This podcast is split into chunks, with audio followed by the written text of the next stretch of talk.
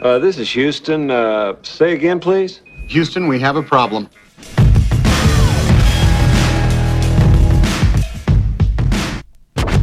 We got the rate patrol on the gate patrol. Fools that want to celebrate when that trade gets cold. Critics that want to tell you that you should have sold. But we don't run, son, break down the tent and fold. When the market retraces, we have a higher threshold. We're here for a minute, not about to roll. At the first signs of selling, now you gotta pay a toll. No reward without risk, no gains without goals. No easy money, no diamonds without coal. We need a plan for all markets, gotta search into our souls. Know why we're here, gotta feel it in our chest. Let's stay smart together on the Investopedia Express.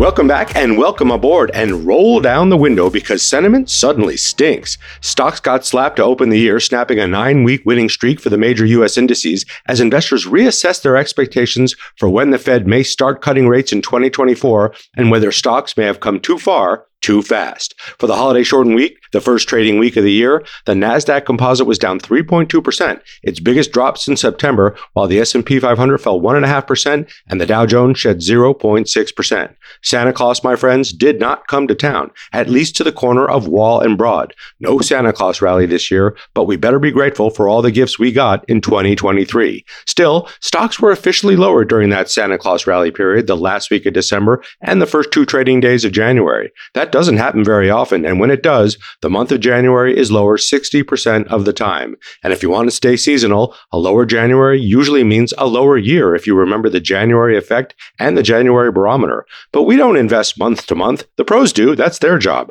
We are here for the long term, and sell offs after nine weeks of gains are not weird. Retracements, profit taking, rebalancing, sector rotation, they're all part of the dynamics that move markets. It's cool, and that's what we're going to be. We're going to be cool. Correctamundo. And that's what we're going to be. We're going to be cool. Thank you, Jules. We'll be cool, I promise. The December jobs report was a little hotter than expected, though, at least on the surface. U.S. employers added 216,000 jobs last month, bringing the 2023 total to 2.7 million. That's a lot of job gains for a year a lot of people thought we'd fall into a recession. There were also strong gains in private sector hiring, and wage growth, which is something the Fed has been trying to dampen over the past 18 months, remains resilient. Average hourly earnings jumped another 15 cents last month, and while that doesn't sound like a lot, wages are up 4.1% year over year.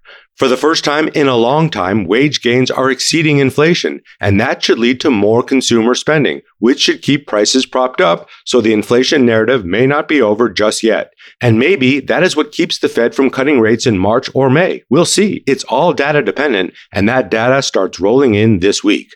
Under the surface, however, the labor market is slowing. November and October job gains were revised lower, and the three month hiring trend to end the year was markedly lower than the previous nine months. The labor force participation rate fell to 62.5%, the biggest decline in nearly three years. Less people looking for work means the unemployment rate's going to remain low, at least for now. If companies start to feel a slowdown and margins tighten, layoffs could soon follow. And that brings us right to our big three for the week.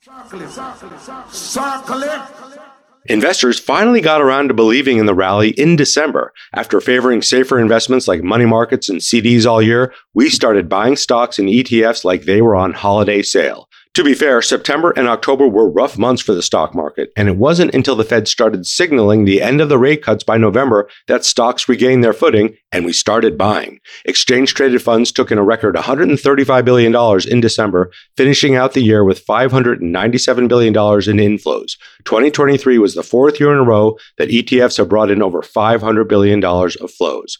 Where was all that money flowing in the ETF waters? Well, active ETFs took in 22% of total flows in 2023. And that's a theme we're going to be hearing about all year. Actively managed funds and ETFs are back in style as the market gets more challenging. Fixed income ETFs brought in $210 billion last year, the second most ever for that class. As yields spiked and prices fell, there were deals to be had all over the bond market. While gold ETFs attracted a lot of money and attention in December, they actually posted $4 billion of net outflows for the year. And the biggest equity ETFs kept getting bigger. The top five ETFs by assets under management SPY with $483 billion in assets under management. IVV, that's the iShares Core S&P ETF, has 397 billion. VOO, the Vanguard S&P ETF, 366 billion, and VTI, Vanguard's total stock market ETF, has 342 billion. All these ETFs track the S&P 500 and their top holdings look a lot like the top 10 stocks in the stock market today. The herd likes to stay together. Number 2. Hey, It's official. U.S. national debt hit $34 trillion for the first time. That's over 12 trillion more than where it was five years ago. Granted, a lot happened in the past five years, like a global pandemic, and the government was throwing around a lot of money. Debt as a percentage of GDP is an eye popping, face slapping, ice water bucket dumping 123%. That's up from 101% in 2015 and 31% in 1980. At $34 trillion, our national debt, which includes debt held by the public as well as debt held by federal trusts and other government accounts, is bigger than the economies of China, Germany, England, Japan, and India combined. It breaks down to $259,000 per household or $101,000 per every person in America.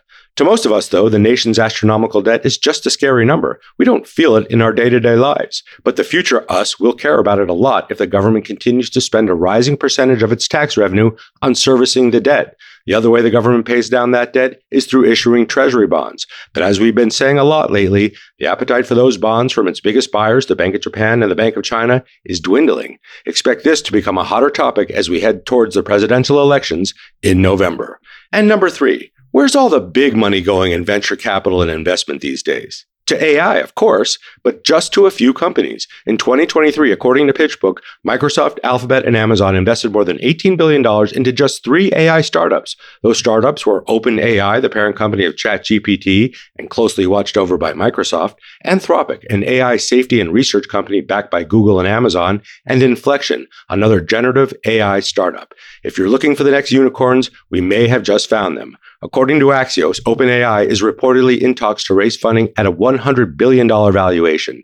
Anthropic is said to be raising 750 million at an $18.4 billion valuation. If you thought AI was a 2023 story, open up your mind, and better yet, start doing your research and establishing positions in the companies that are leading this revolution. It won't wait for you.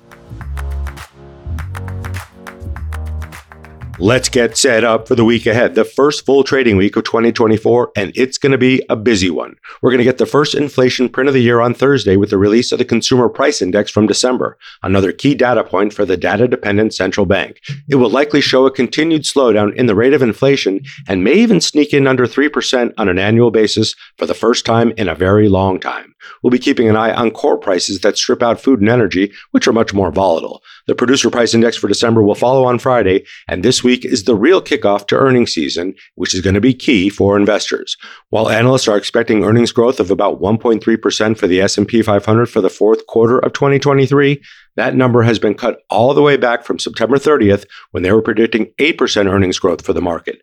9 out of 12 sectors are expected to report lower earnings for last quarter. Curb your enthusiasm.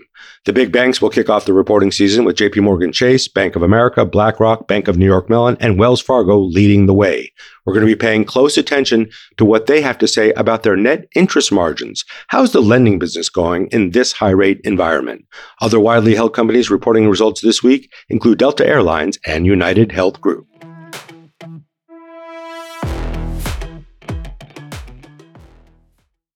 The new year is bringing investors a new set of vulnerabilities, but also more optionality across the capital markets. As the Fed lowers rates and inflation continues to subside, new opportunities are emerging in areas that haven't been to the party in a long time.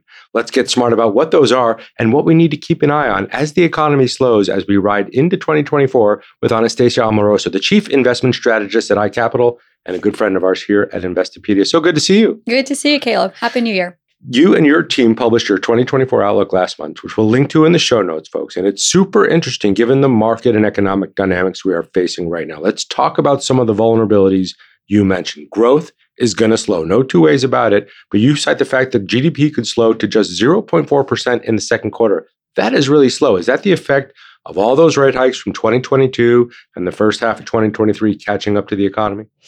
Partially. I think partially that's true. But uh, I think the biggest reason for the slowdown that we're expecting is just running out of some of the excess savings that consumers had. If you look at excess savings from the pandemic, those are starting to dwindle. If you look at the personal savings rate, uh, at the peak of the pandemic, it was sort of averaging around 17, 18%. Well, now it's down quite significantly below that. And then if you look at wage growth, that is starting to slow down too from levels that we saw in 22 and 2023. So you kind of put all of that together, and we're expecting the consumer to be a little bit slower. And then the other side of that, cable up is that we are seeing bankruptcies that are rising across the board. And they're not at an alarming level, but they are back to where they were in 2020. And when you think about, you know, what happens when the company goes out of business or when somebody defaults on the loan, that's financial stress that somebody has to absorb whether it's an institution or an individual investor. So there's definitely some dislocation that can come out of that. So you put all of that together, and that's why we are expecting slower economic growth in 2024. But I will say, slower doesn't mean negative. Slower doesn't mean the growth is derailed. It's just slower. That's all it is. Yeah, and we're coming off of a five plus percent GDP rate Yeah. in the third quarter of is be 2023. slower. Everybody's just got to take several seats, as my teenagers like to tell me. But let's talk about some of those financial distress indicators: defaults, delinquencies, bankruptcies. They're all kind of on the rise. We're not talking about 2007 levels here, right. but they are creeping up, and they're worth watching. Which ones are you watching specifically, and what are you watching about them that kind of makes you want to focus on those? Right. So, a couple of things that are definitely on the rise. We are seeing more bankruptcy filings. Again, that's the number that's back to the 2020 level. We are also looking at defaults rising across high yield and leveraged loans. But frankly, that's to be expected because if you think about a floating rate debt, somebody has to pay a higher interest cost for that debt. And that's a company that's taken on that debt. So, we're, we're seeing those rates pick up. But what I really big picture want to watch is what are the different sizes of debt piles out there and who's most vulnerable. And the way I gauge that is who has the most floating rate exposure and also who has the most debt to refinance in the coming year or two. So there there's two or three categories that stand out. First and foremost is actually the US government. You know, when you think about the debt pile that we have in roughly $26 trillion of debt outstanding, something like 30% of that is set to mature this year. So the Fed doesn't materially cut rates uh, in 2024, then that's a whole lot of debt refinancings the US government will have to shoulder. Now, I'm not saying that's systemic. I'm not saying that that's going to result in a very adverse case scenario, but I am saying that this is something to watch. And of course, if the government wants to address the debt trajectory, they can. They just have to be willing to do that.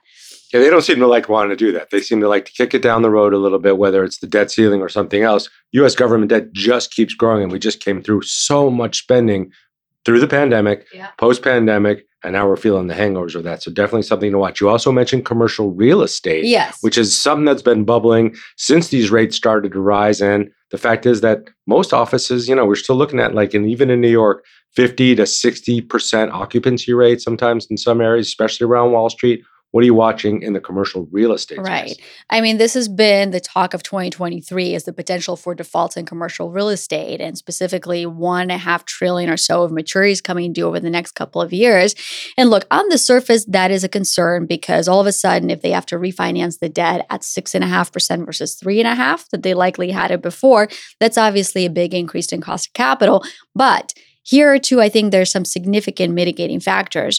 For example, there's analysis out there that says that even if all those commercial properties had to be refied at six and a half percent, 90% of them would still have the debt service coverage ratio above one and a quarter times.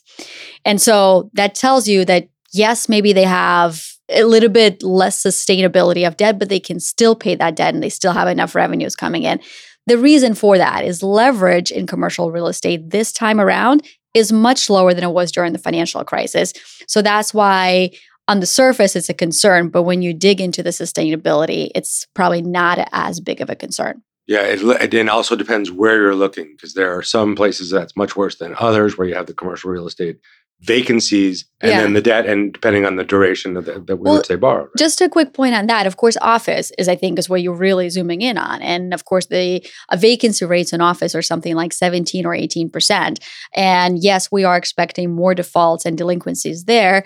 But when you look at the size of the office properties across the United States, that sort of pales in comparison to the residential real estate that's out there. It pales in comparison to the value of the bond market or the stock market. So, yes, there will be pockets of pain and dislocation, but I don't suspect them to be broad based. And by the way, just one other quick point on that. Yes, the delinquencies in office are rising, but only 10% of the buildings are actually responsible for most of those delinquencies. So, not a broad based issue. Right. You look at it, you see it in a lot of the big downtown areas across the country, but broadly speaking, you're right. It is concentrated there. All right, let's talk about some of the, uh, the vulnerabilities in the capital markets. You talk about peak valuation, uh, especially in different areas of the capital markets. You mentioned private equity, you mentioned venture capital. Yeah. What what are you looking at there specifically? So, the older vintages of private equity and venture capital. So, think about the funds that were raised in 2020, 2021, and deployed in 2020 and 2021. They were deployed at peak valuations. For example, late stage venture valuations were through the proverbial roof, and private equity valuations were also pretty extended.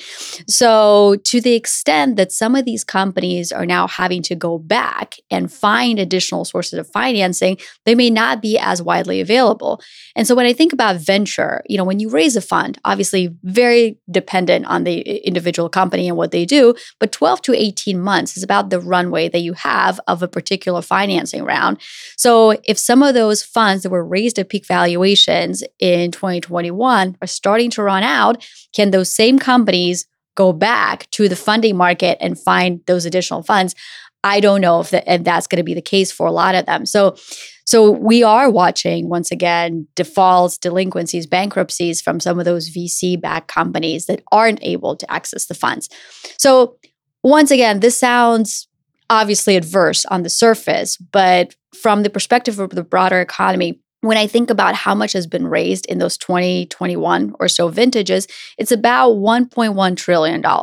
And by the way, not everything has been deployed at those peak valuations. So when I think about it relative to the size of residential real estate, for example, 12 trillion, I think it's a risk that can be managed. All right, let's get into the opportunities because there are some interesting ones. On the flip side of the venture capital, with the peak valuations in some of them, there are some newer vintages that Right. could be attractive. And this is something that a lot of uh, retail investors they don't feel like they have exposure to, but they can get it. So let's talk about why these newer vintages might be more interesting now. All right.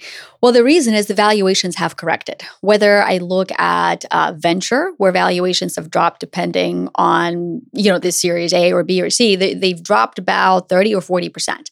When I look at private equity vintages, the valuations, the private equity valuations, they have dropped about twenty percent. So if you are a new investor in a new vintage looking to deploy capital in 2024, you are able to take advantage of that reset in valuations and the capital that you deploy going forward again is going to be deployed at much more attractive levels than you would have paid in 2021 and taking a step back when we look at private equity or venture capital returns and what end up being some of the best performing vintage years is those downturn valuation years. So i think that's an opportunity that's that's really exciting and compelling for investors this year Yeah. So, but institutional investors have no problem getting into these types of Yeah. vehicles. But retail investors are wondering how would I even participate in something like that? There are some ETFs that touch that world. There are ways to do it through an advisor. For our listeners out there who are mostly individuals, can they participate in this? Yes, there's increasingly more and more opportunities for individual investors to participate in private equity and to some extent venture capital. And you're right, this has been an institutional domain for a long time because some of the fund structures were specific to institutions. They locked up your money for a long period of time. They required a very sizable investment. But all of that is changing with, I would say, the financial technology that companies like ours, iCapital, is providing, but also the fund managers themselves are starting to prioritize different fund structures, different product solutions that are suited much better for individual investors. So that is a space, private equity, uh, venture capital, private credit, that's more broadly available to individuals. Right. And the SEC has even made it even more so. We know the exchanges are moving in that direction as well. Okay, here's another opportunity. This one caught me a little off guard, but I would love to hear your explanation. Unprofitable tech. And we've been hearing from other folks that say This is the year you want companies with strong balance sheets. This is the year you want companies that produce cash flow. That's different than unprofitable tech, which just means Yeah. they haven't gotten to that mature pl- point where they're actually producing cash flow. Why unprofitable tech? Well, unprofitable tech has trailed the market massively in 2023. And if I think about the big tech companies, uh, they've rallied 50, 70 or more percent in 2023. Unprofitable tech has been left behind.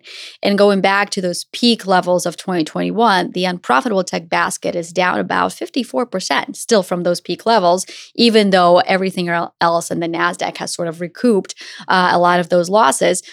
The big reason why unprofitable tech did not stand a chance in 2023 was because the Fed was still raising rates and we had to be concerned about default delinquencies and high cost of leverage. But if all of a sudden this year we're going in the environment where we have seen peak rates, they've started to pull back, and the cost of leverage is likely to come down, and maybe capital markets open up, that's a lot better environment to invest in unprofitable tech. Now, I'm not saying that you buy this basket and you stick to it for the duration of 2024, but I think it is a tactical trade opportunity for investors because in this type of market, investors are going to be looking for catch up trades. And that's a pretty significant one. Yeah, absolutely. We've already seen a lot of that happen, start to happen towards the end of last year. All right, let's talk about direct lending. What do you mean by that when you say that as an opportunity? So, direct lending is uh, private lending and private credit uh, that is issued by non banks, so by some of those asset managers, uh, to middle market companies. And again, it's not publicly traded, it is private, it is not marked to market to the same way that a high yield or floating rate security is. But the reason to get excited about private credit is because given that uh, Fed funds rate is still at five, five and a half percent, and you can earn a very generous spread of five or 600 basis points on top of that, you're getting paid pretty handsomely in private credit right now in terms of interest income. So we're looking at high single digits or low teens of just income that you can earn in private credit. And if we're going to an environment, even if the Fed cuts rates, and let's say you can't park $1.4 trillion in money markets anymore, as investors have done last year, you could still earn a pretty sizable yield premium in private credit. So I think there's a lot to like there. Yeah, let's see how many people are willing to do that because they know the safety trade has been on throughout 2023 while the stock market was ripping up 24%. So interesting. Muni bonds, I've heard this one come up a few times. Yeah. Always kind of an interesting time for muni bonds, just given the tax favorability. But why 2024? Why, why muni bonds now? I see so many catalysts for muni bonds. And let's start with rates. If we are, in fact, going in the environment where the Fed is going to cut rates, then yields typically fall going into the first rate cut, and yields still also fall after that.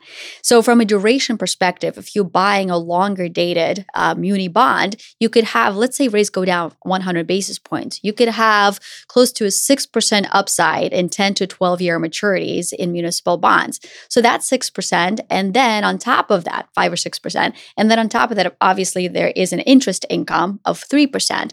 But of course, that 3% needs to be adjusted adjusted on a taxable equivalent basis because you don't pay federal taxes on munis.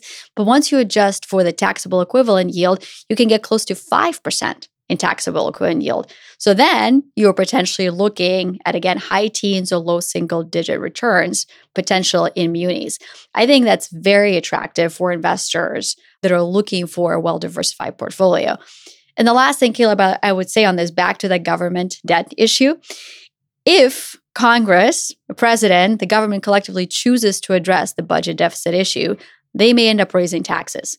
So the yield, the, the tax advantage of municipal bonds could still increase. Yeah, big if, but it really depends on who's going to be uh, in the Oval Office a year plus from now. All right, real estate debt. This kind of makes sense just given the rate differential here, but what do you mean by that? And how do you participate as an individual retail investor in real estate debt? Right. So, a lot of asset managers that focus on real estate don't only look at the real estate equity, they also look at real estate debt and they have the ability to pivot depending on where we are in the cycle. So, today, uh, you can get generous yield compensation by issuing real estate debt. And again, in the environment where real estate prices have been going down and are still a little bit uncertain, why not get that double digit yield by issuing the real estate debt by investing in that specifically. So a lot of the money managers that we work with again have the ability to rotate along the real estate capital structure, but they have been prioritizing debt. Now, as the year progresses, I suspect that some of those managers may be rotating back to real estate equity because real estate prices, commercial real estate prices, have corrected about 11% since the peak that we saw in, uh, in 2022. Office has corrected a lot more, um, 25, 30% level or so. But if the Fed does cut rates, that could present upside for commercial real estate prices. So I think real estate debt now real estate equity later throughout 2024. Yeah, fascinating. You have to be aware of when to make that shift as well. But the Fed's been pretty transparent about cutting rates. Maybe the minutes that came out earlier last week, a little bit cloudier there, but the, the Fed's cutting rates in 2024. You can pretty much bank on it. All right, macro focused hedge funds. Why hedge funds and why those that look at the macro picture? Right. Uh, so, first of all, when we say hedge funds, there's so much uh, that's underneath. There's the macro funds, there's the relative value funds, there's the equity uh, hedge funds. And so, we wanted to focus specifically on hedge funds that can take advantage of movements in rates, currencies, commodities, and of course, equities, and really play the dislocation between all the different markets. Now, the macro hedge fund category tends to do best when rates are above 2.5% and when there's a fair amount of volatility in the market. Now, obviously, some of that has subsided. Rates volatility has subsided, equity volatility has subsided, but that's not true across the entire global investment universe. You have different drivers of rates in US, for example, versus Japan, in Europe versus Latin America. So a macro hedge fund can capitalize on all those drivers. But big picture, the reason why you want this in your portfolio is because if other things in your portfolio are not doing well, this is your diversifier. This is your uncorrelated asset to the rest of your equities, credit exposure, and so forth. And so, to give you an example from the third and fourth quarter of last year, when equities did sell off in August, September, and parts of October, this macro hedge fund category was actually the shock absorber and did deliver positive returns. So, for a piece of the portfolio, given some of the vulnerabilities that we discussed, I think that's a category of hedge fund that makes sense. Fascinating. All right, let's look big picture just at the year in general. Here's what you guys write. While it still makes sense to remain vigilant, the current landscape doesn't exhibit the same scale of systemic concerns as seen in 2001 and 2007. We talked about this earlier the rising bankruptcies, rising delinquencies. There are isolated areas of concern, but those pockets should not generate broad based economic distress. That's a pretty good outlook for 2024. A lot of people uh, pounding the table on the recession's finally going to come. We waited all year for it last year, finally going to catch up to us. Doesn't sound like you're saying that. You sound like you're in the soft landing camp. I'm in the soft landing camp for 2024 as well. But of course, that is largely contingent on how quickly and whether the Fed cuts interest rates. If the Fed does pivot in March, potentially May or June, I think that's a game changer for the markets and that's significant. If the Fed continues to hold steady, then I do think the delinquencies, bankruptcies, and higher cost of leverage that we talked about is going to hurt more and more companies, and it is going to become a concern. But given my expectation that the Fed has this window of opportunity now to cut rates, if they do, I think that's a big support to the economy and no recession, but soft landing. You know we're site built on our investing terms. I've asked you this one before, but I want to hear it now for 2024. Your favorite investing term right now. What's on your mind? Optionality.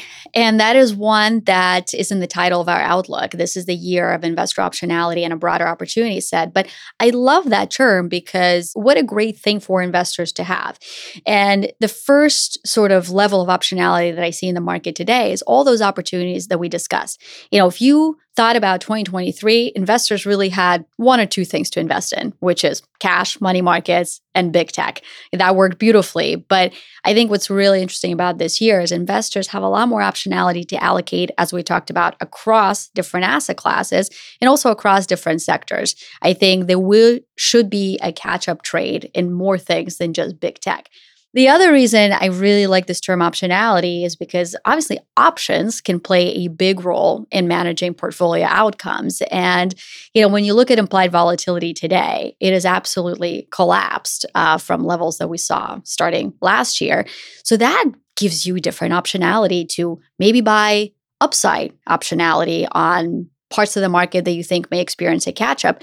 Maybe you are more concerned about those vul- vulnerabilities. So, low implied volatility gives you optionality to buy downside protection.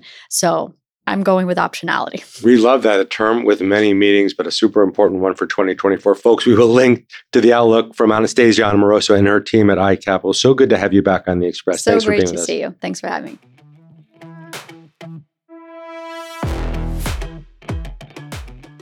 It's terminology time. Time for us to get smart with the investing and finance term we need to know this week. And this week's term is brought to us by the stock market, given the little sell off we are experiencing to start the year. And that term is retracement.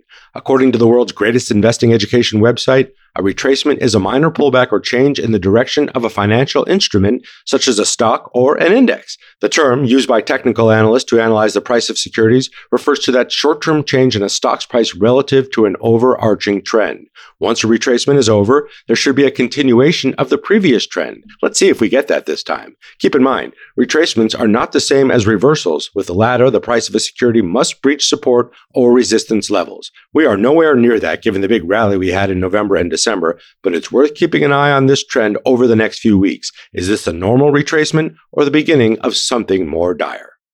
We're going to let Warren Buffett take us out this week again. Here's the Oracle of Omaha in his first ever televised interview in 1962, talking about whether the stock market is a good indicator of the health of companies. Some observers from time to time say that the stock market is a forecaster of events to come. Can you predict, or would you care to take a look at what you think this might be forecasting, the decline? Uh, the stock market has been a good forecaster uh, from time to time in the uh, past. It also has been a rather poor forecaster occasionally. Uh, for example, the last four or five years, the stock market has been booming along and uh, presumably forecasting better business, which has really not materialized. Corporate profits are are not any better than they were five years ago, but stock prices are uh, 50% higher thereabouts. Uh, so maybe the stock market is really uh, correcting a previous incorrect forecast this time rather than making a new correct one.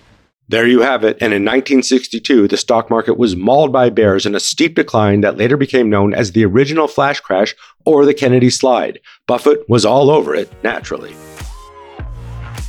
Thanks for joining us this week, and special thanks to Anastasia Amoroso for coming back on the Express. Always good to get her insights. We'll link to her outlook for 2024 and all the reports we cited on this week's Express. Get those in the show links wherever you do your podcasting and on investopedia.com slash the Express Podcast. Stay focused, stay smart, and stay invested this week and always. We may have 99 problems, but a retracement ain't one. And we'll talk again a little further on down the line.